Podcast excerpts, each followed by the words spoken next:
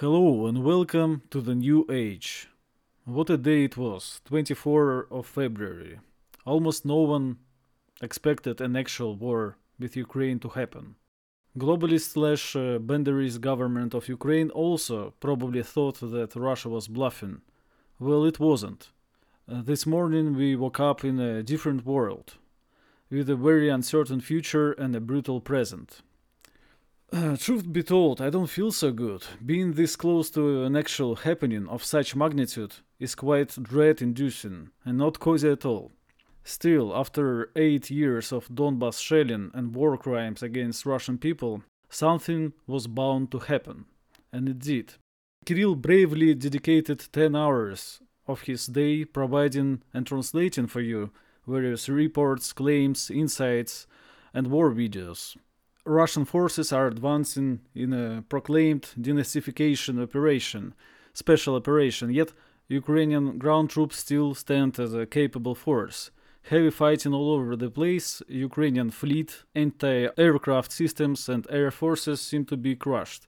So Kirill, let's recap what happened throughout this insanely action-packed day. Yeah, well, it all began at roughly 6 a.m. in the morning, Russian time when the Russian armed forces started attacking Ukraine with um, rocket attacks, with Iskander and Kalibr rockets, uh, which are similar to American cruise missiles, I guess. They just published their briefing for the day, the final briefing, um, and reported that 83 objects of military infrastructure on the ground were destroyed. Among them, military bases, um, air force bases. Uh, the Ukrainian fleet has more or less stopped existing. Uh, large parts of the Ukrainian air force were destroyed on the ground. And basically, 95% of uh, Ukraine's anti air defenses were also destroyed in this first strike. Then there were several attacks by Russian tactical groups. Mm, it was very hard to tell uh, from where and how they were attacking at first, but I think by now the strategy is more or less clear. There are three fronts divided into several um, attack vectors. The first one is the Eastern Front, which began in the Donetsk and Lugansk Republic, which were recently uh, recognized as sovereign entities by the Russian state. Actual fighting was done by the people's militias of the Donbas republics, and the Russian army provided air and artillery support for them. In Donbas, the bulk of the Ukrainian army is currently stationed. The most uh, experienced, most uh, well equipped troops are there, and thus the offensive uh, it has been moving forward, but quite slowly. Uh, so they have penetrated the Ukrainian line of defense the, which was extremely heavily fortified uh, to a depth of around 10 kilometers. Then, further to the north, um, another group has been attacking the city of Kharkov. Kharkov was uh, basically the place where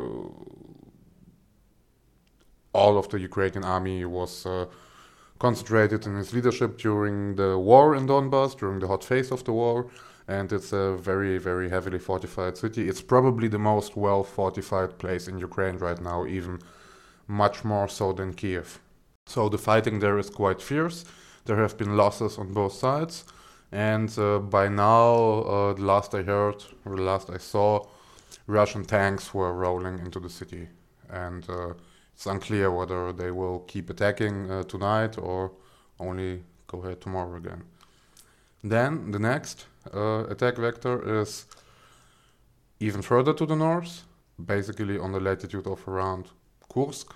They have seized the city of Konotop and are approaching Chernigov. This is and from Chernigov I assume they will go south towards Kiev. Ah, and another group is approaching the city of Poltava. So four or five attack uh, vectors in the on the eastern front. Then you have the southern front, um, which began in Crimea. The attack from Crimea basically had the first goal was to lift the blockade on, on Crimea. Um, as you maybe have heard or maybe not, in 2014, the Ukrainian government has uh, blockaded the water infrastructure for Crimea. So there were huge, yes, from the Dnieper River. And there were huge problems in Crimea with getting access to Yeah, drinking water. island was drying up pretty quickly, and now the water flows Yes. Crimea. Yes, the city of uh, Kakhovka has been seized. The southern part of the Dnieper River has been crossed, and uh, Russian troops are entering the city of Kherson right now. At the same time, they also went east from Crimea, and the city of Genichesk has also been seized. Uh, I assume that uh, this uh, troop will also attack in two directions.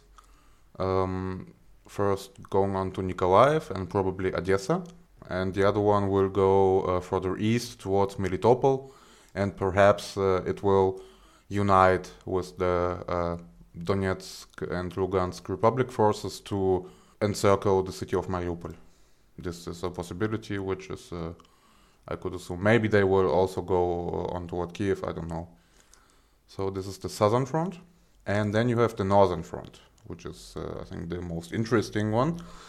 It has just, uh, because it has crossed um, the border from Belarusia and uh, went on directly on offensive towards Kiev. Just now, uh, as we're recording this, it's being reported that Russian forces have seized the city of Chernobyl and are now uh, crossing the woods and uh, going towards Kiev. And aside from these three fronts, there is also the spearhead.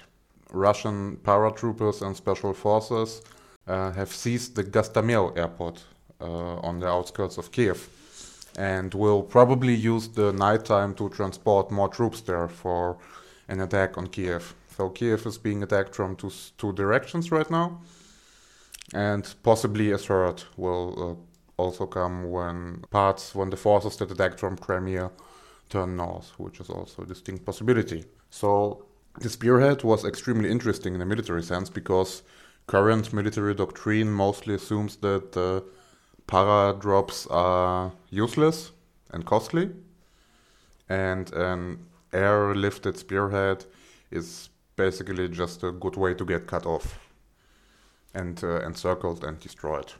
Which uh, hopefully will not happen to the Russian troops. They are, as far as I understand, they are currently under attack. The Ukrainian National Guard has mounted a counterattack against Russian forces in Gostomel airport. So There were talks about blockade. Yes, yes. The the uh, Zelensky, I think, has claimed that um, uh, that they have surrounded the Russian spearhead. I don't know if that's true, but I guess we'll see. So yeah, if uh, the Ukrainians don't manage to drive the Russian forces back from Gostomel airport, then there is nothing stopping um, Russia airlifting a lot of troops there, because uh, as I've already mentioned, Ukraine basically has no air defense anymore. And there is really no way for them to stop the transport planes. So, aside from that, the Russian Ministry of Defense has reported that they have shot down two Su 27s, two Su 24s, one helicopter, and four Bayraktar drones. The, you know, the Turkish uh, rocket drones, which the Ukrainians were extremely uh, proud of. I am not sure even how many of them. I think uh, Ukraine has 12 of them. Or at least they uh, acquired uh, 12 of them a few years ago. I don't know if they have new ones in the meantime. But anyway, if there are 12, then, well, like four of them have been destroyed today, which uh, was also quite interesting that apparently the Russian forces have no problem dealing with the Bayraktars. They did a lot of damage to the Armenian troops during the last Armenian Azerbaijani clash. So, yes, apparently the Russian army is uh, better equipped to deal with this. Uh, so yes, let's um, discuss the Ukrainian positions. The Azov battalion is in Mariupol, right? Yes, right. The Azov battalion is stationed in Mariupol, and I've been hearing reports. Um, I mean, I don't know how true they are. Uh, they it could be propaganda, of course. Um, but uh, people claim that the Azov battalion is stopping civilians from leaving Mariupol to use them as human shields when Russian forces enter the It's city. possible. It's absolutely possible. if anyone would do it, it's Azov, of course. Mm, I've also heard there is a rumor. I also don't know how true it is that there is um, like a list of Ukrainian war criminals who are to be apprehended during the invasion, and of course, uh, Azov will be basically. I guess everyone who is member of Azov will be on the list because they have committed a lot of war crimes in 2014 and 15. There have been many reports that there is no real organized resistance. It's all quite uh, spontaneous on the Ukrainian side, I guess. Um, and aside from Kharkov, I I haven't even heard of any really heavy fighting happening. Yeah, and Anatoly came to our podcast. Anatoly, hello. We didn't agree with you a week and a half ago uh, but then you turned out to be absolutely vindicated. Uh, so yeah.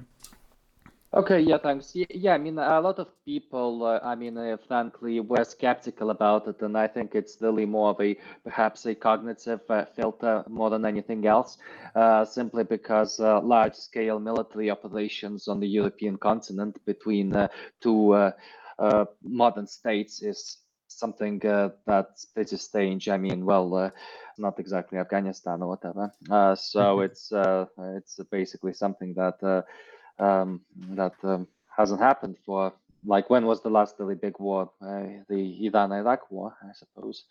Uh, so. Um, so I think uh, from that perspective, you can you can explain this. And really, it was only the mostly military analysts and nerd types who um, uh, who, were on the ball pretty early, like the sort of people who look at uh, military dislocations and so on.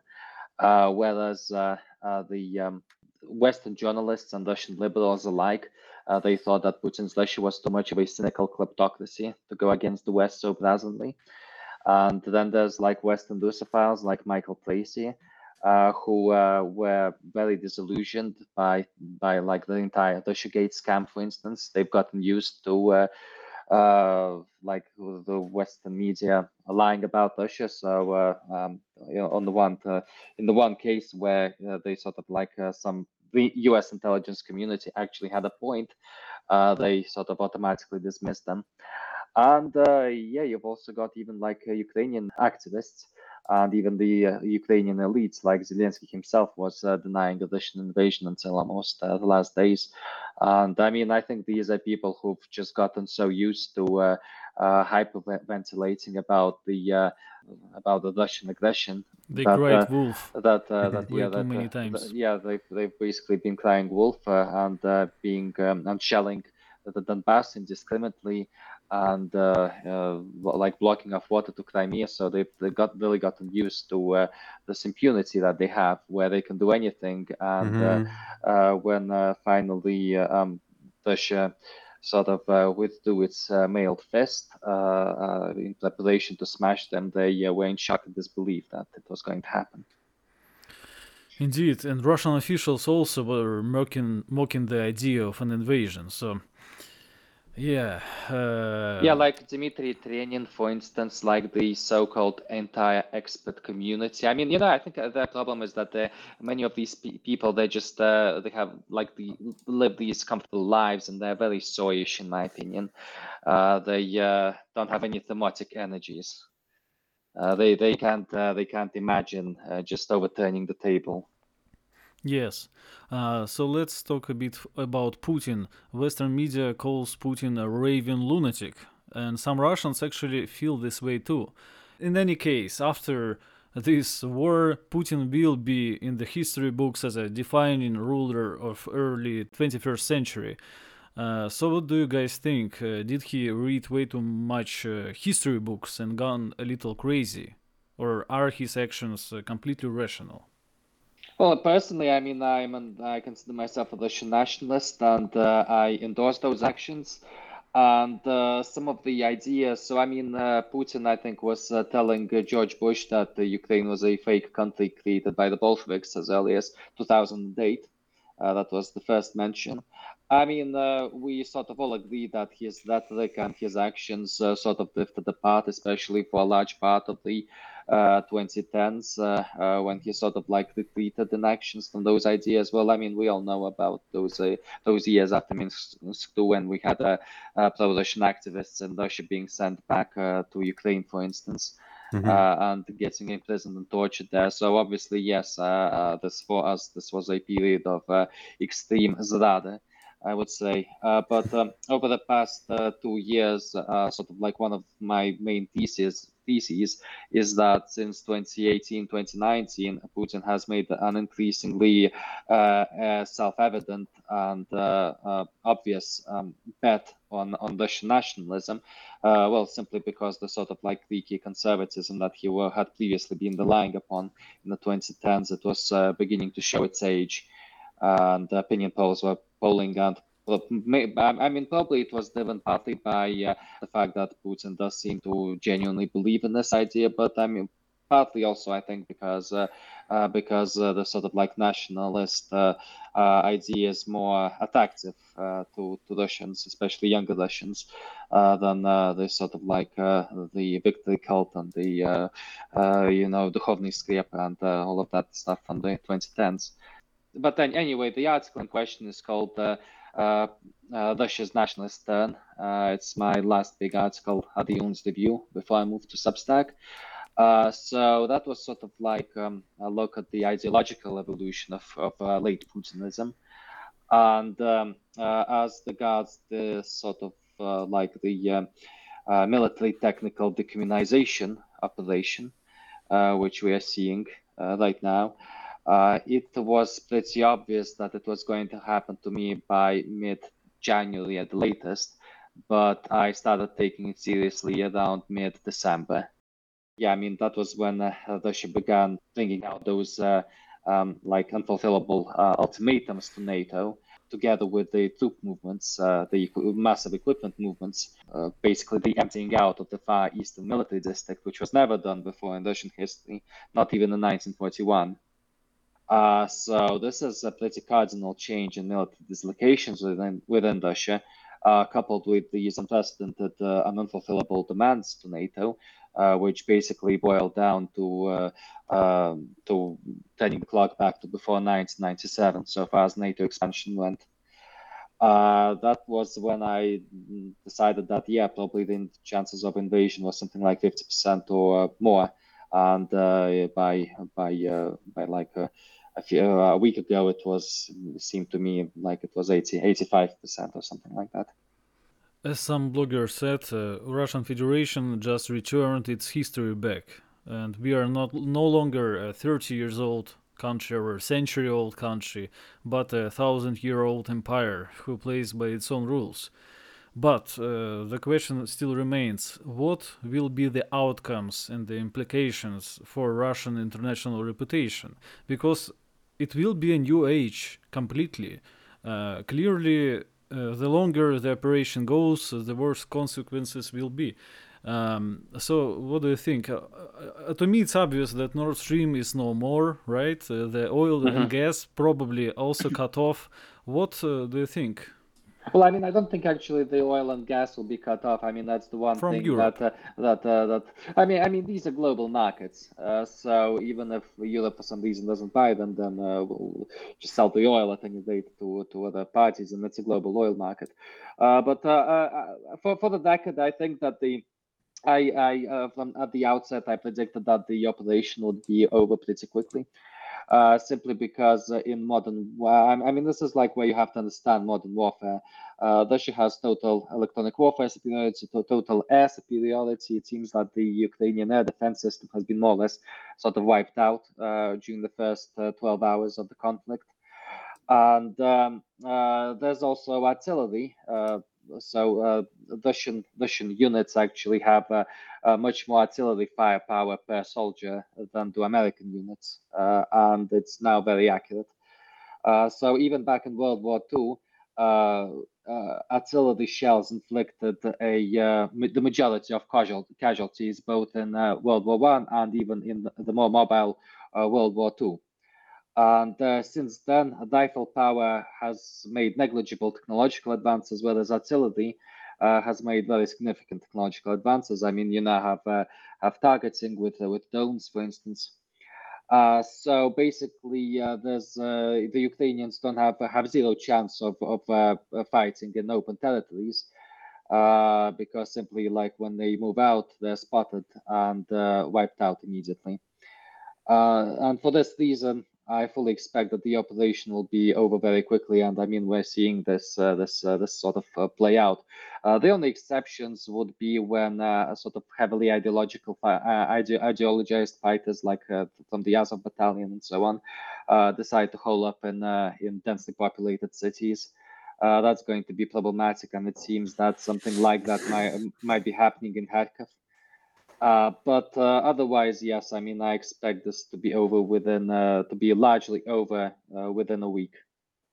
I'm just now seeing that Newsweek is reporting that American experts believe that Kiev will fall within 96 hours. I think I think 48 hours. yeah, yeah, I think I, I, mean I mean I guess it depends on what happens tonight. Um, if the Ukrainians manage to push back the Russian spearhead, from the airport.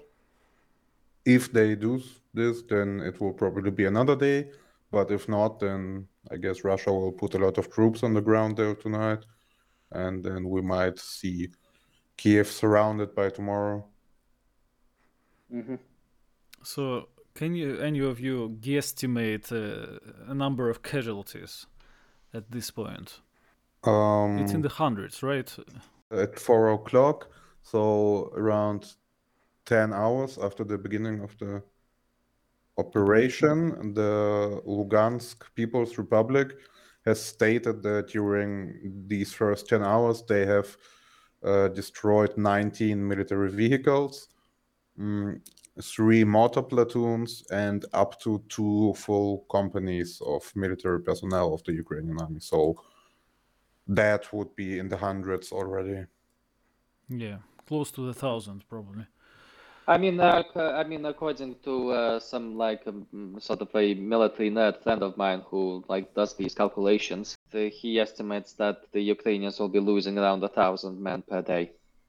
Mm-hmm.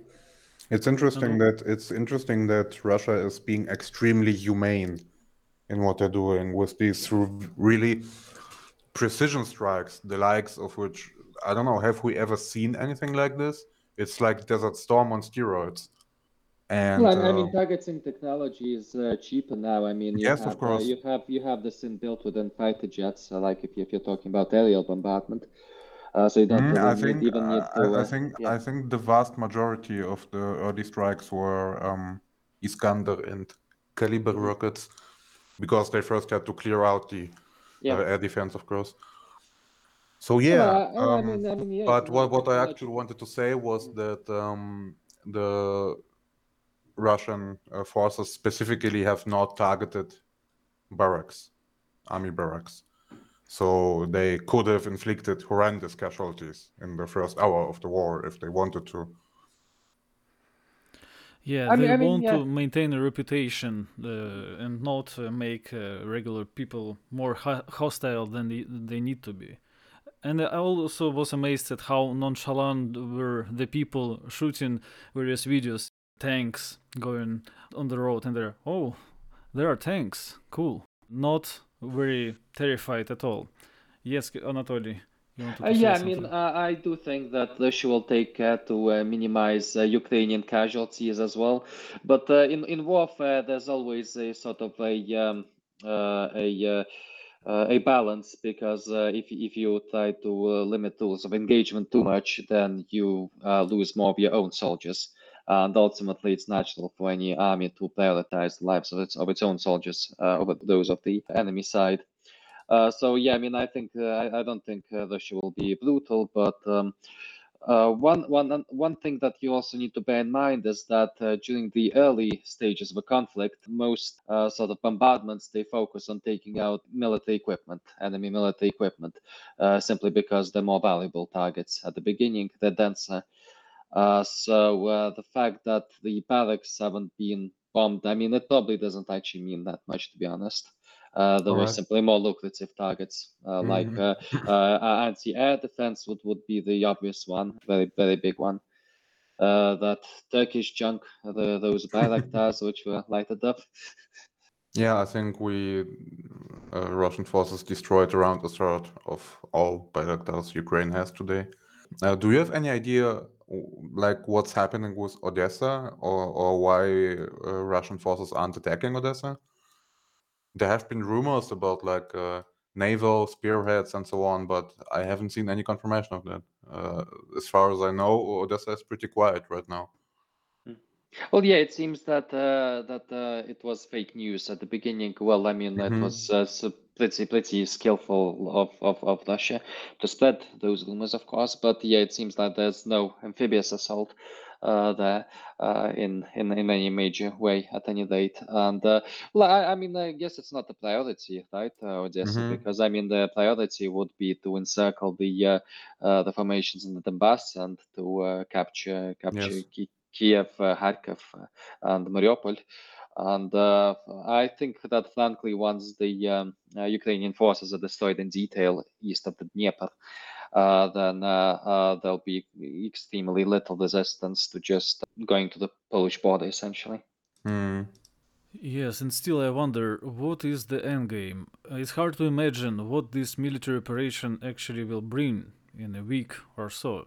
Uh, denazification probably means overthrowing Ukrainian government, installing a puppet regime. So, what are your thoughts about that? Is this even possible?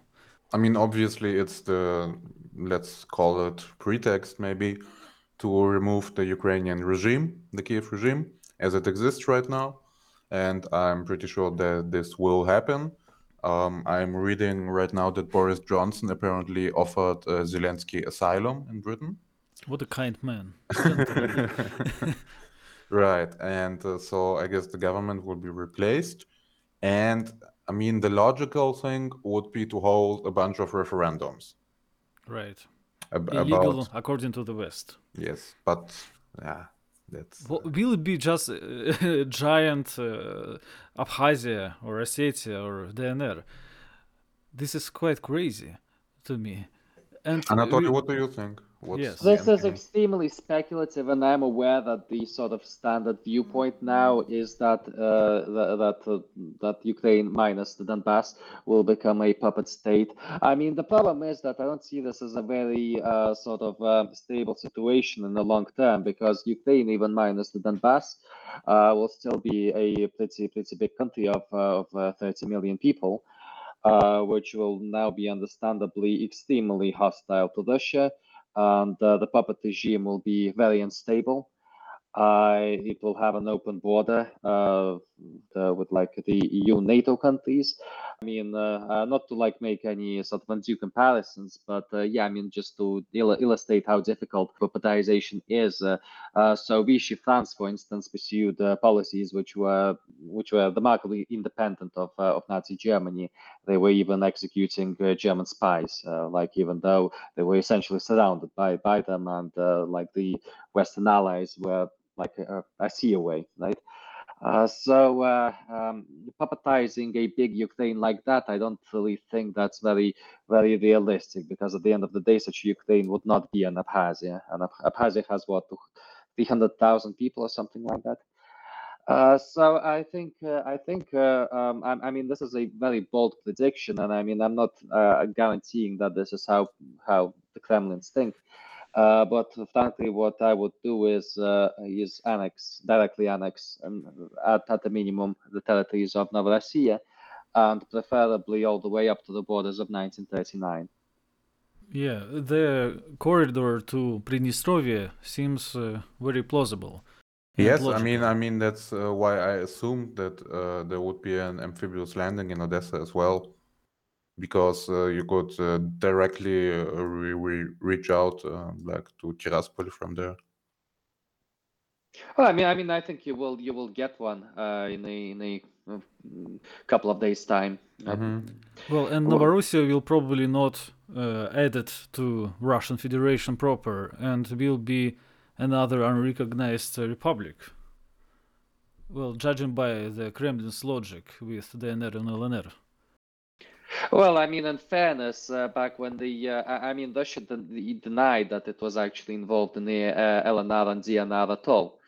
Uh, so you know these are two different worlds because uh, back then uh, the we were sort of playing out this fiction uh, so as not to get sanctioned, and uh, also because uh, Putin's plan was to shove back the Donbass into into the Ukraine uh, to act as a lever uh, to promote Ukrainian federali- federalization and uh, in the end to to like because the natural orientation of the eastern provinces of Ukraine at any date is uh, is very uh, pro-Russian, implicitly pro-Russian. Uh, this sort of uh, federalization was expected to sort of lead uh, uh, Ukraine naturally falling back into Russia's orbit. I mean, none of that obviously happened, and uh, Zelensky instead uh, decided to strengthen the unitary state and uh, uh, and uh, make uh, Ukrainian the sole language uh, of learning in schools and so on. And imprisoned uh, Medvedchuk, uh, shut down all the uh, pro-Russian TV channels. So obviously the Kremlins at this stage were faced either with uh, uh, a unitary Ukraine and anti-Russia project on their borders, whose entire identity was built around around anti-Russianness, or the increase uh, the um, the betting pool, uh, like uh, move move all their chips to the center of the table. And this is what we did. And uh, uh, relationships with the West we are probably going to be broken for the next decade, uh, very radically uh, broken. Uh, so I don't think that there's any inherent logic in in uh, in avoiding outright annexation at this point. Yeah. What's the worst that uh, the West could inflict on Russia after the conflict? Uh, cutting off the banks from the uh, Western financial system, probably. I mean, uh, uh, Do you think this is likely? Well, I mean, I think the discussions are already ongoing, uh, and uh, I think I think yes, that's that's likely. I don't think we'll actually be kicked out of SWIFT, uh, but uh, the uh, importance of of SWIFT is often very much uh, overestimated uh, because uh, uh, it's just a financial communication system essentially. Uh, you can use alternatives without without much problem. Uh, so yeah, I mean, cutting off the financial system, uh, ob- obviously some techno, like a massively stepped up uh, restrictions on technological exports, microchips, uh, sort of like uh, what you had with respect to the Soviet Union back during the Cold War. hmm Uh, we can certainly expect this. Uh, but uh, one thing I've uh, sort of uh, frequently made before is that in the uh, modern world, this is actually uh, significantly less important than it was uh, uh, 50 years ago. For the rather banal reason that Western GDP as a share of world GDP and technological monopolies, they have strongly declined. And frankly, uh, much of what we'll need in terms of trade or technological imports we'll be able to find in East Asia, uh, who don't care about the conflict. And uh, yeah, I mean, uh, uh, yeah, this is like one thing I'm happy about is that uh, uh, indeed we have maintained good good relationships with with China. It has reciprocated. Many many Russian nationalists were skeptical about the importance of the China vector, but happily Putin was more far-sighted than many of them. And the most important question of all, recently I bought a trip to Greece. Will it happen for me in June? What do you think, guys? Because I'm kind of worried. Uh, will Russian citizens allowed in EU zone at all? I think will it I will, get de- my Schengen? it will probably depend on the country. I mean, I just said that It's uh, Greece. that uh, Czechia, for instance, cut off uh, issue, issuing visas to Russians. So perhaps not not individual countries, but I think uh, I think some countries will be fine. Probably even uh, even within the EU, like uh, uh, like uh, the, uh, within Hun- like Hungary. Uh, I and hope for Orthodox Brotherhood. yeah, I mean yeah. Serbia, Serbia. Obviously, I mean uh, I have some Serbian nationalist friends who keep inviting me, and I don't really have any doubts whatsoever that uh, I'll be able to visit Serbia. I mean, Vucic uh, didn't even condemn uh, Russia's sort of uh, invasion of Ukraine, which is uh, perfectly normal because you know the Ukrainians have a friendship with uh, with Croats. So uh, I mean, what were they expecting? Mm, I've been a bit surprised by uh, India's reaction. Everyone is mad at the Indians for not condemning Russia. India has had very good relationships with the Soviet Union, so I mean, Yeah. essentially, That I know. uh, yeah. Uh, so uh, Well, every single day will be incredibly interesting, to say the least, and a bit dreadful also for people living in Russia and especially for people living in Ukraine. It's uh, what happening guys waited for so long, and now Russia will never be the same, right? Uh, being Russian, uh, it's not just post-Soviet Red Scare era memes. No, it's uh, another game entirely. So, uh, as you can spot through our Twitter account, being Russian became very popular. In the closure, Anatoly, what would you want to say? Uh, well, I mean, I think uh, uh, I think this is basically yes, Putin uh, deciding to become a great man of history. Uh, he failed. Uh, I mean, the, the, reintegrating the Russian world was, I think, one of his sort of goals and ambitions to enter history. And the prior schemes, such as Eurasian Union, failed after Eu- Eu- Euromaidan. Zelensky put the final kibosh on Minsk II. Uh, so, uh, uh, but you know what the final argument of kings is? It's the cannon. Uh, that's sort of like the phrase that was engraved on, on French cannons under Louis XIV. So, Putin has the courage of his convictions, and uh, he decided to go on this on this route. And I think that uh, he uh, does seem to have the popular approval of of the majority of, of of the Russian people in this uh, in this scheme. It's uh, we, we this is the moment at which we decide uh, whether we want to become a cosmic superpower of the 21st century uh, or retire into being uh, an irrelevant sort of like uh, country that lives from oil pipelines and doesn't really offer anything interesting to the world. Putin has decided to make that courageous gamble. I'm uh, fully behind him. It is uh, certainly more romantic. But uh, Russian people will not react uh, too badly, although liberal intelligentsia already decrying the war, uh, as you probably have heard. Every single actor, musician, and uh, TV guys like Urgant, working for First Channel, are saying no to war, etc. But regular Russians will be not for it, but not against it for sure, if it doesn't uh, affect them very negatively. And we'll see about that. I hope it won't. I mean, the people like the stunk horse. I mean, this is like a constant of politics. People like winners; they want to associate with the with winners. Uh, they hate losers. So Japan got bombed, uh, nuked by by the U.S. in 1945, and then they were very enthusiastic allies of the U.S. So uh, if you uh, win, then uh, everything else resolves itself. And I mean, those uh, uh, sort of uh, the intelligentsia anti-war protesters were were they when uh, the Ukraine was shelling Donbass for the past eight years. I mean, they couldn't care. I mean, their pacifism is is entirely situational and uh, only uh, only sort of activates uh, whenever uh, whenever it's uh, Russia doing something for Russians. Kirill, what should we expect uh, tomorrow? What do you think? I mean, I guess it depends on how much happens at night, because uh, that's hard to tell. But I'm pretty confident that the next step uh, for the Russian forces is now to take uh, first Kherson and then Nikolaev in the same direction, uh, and then also Kharkov, Poltava, and Mariupol. These are probably the things we're gonna see, the cities we're gonna see fall next. And then, of course, Kiev. The Kiev operation is also ongoing.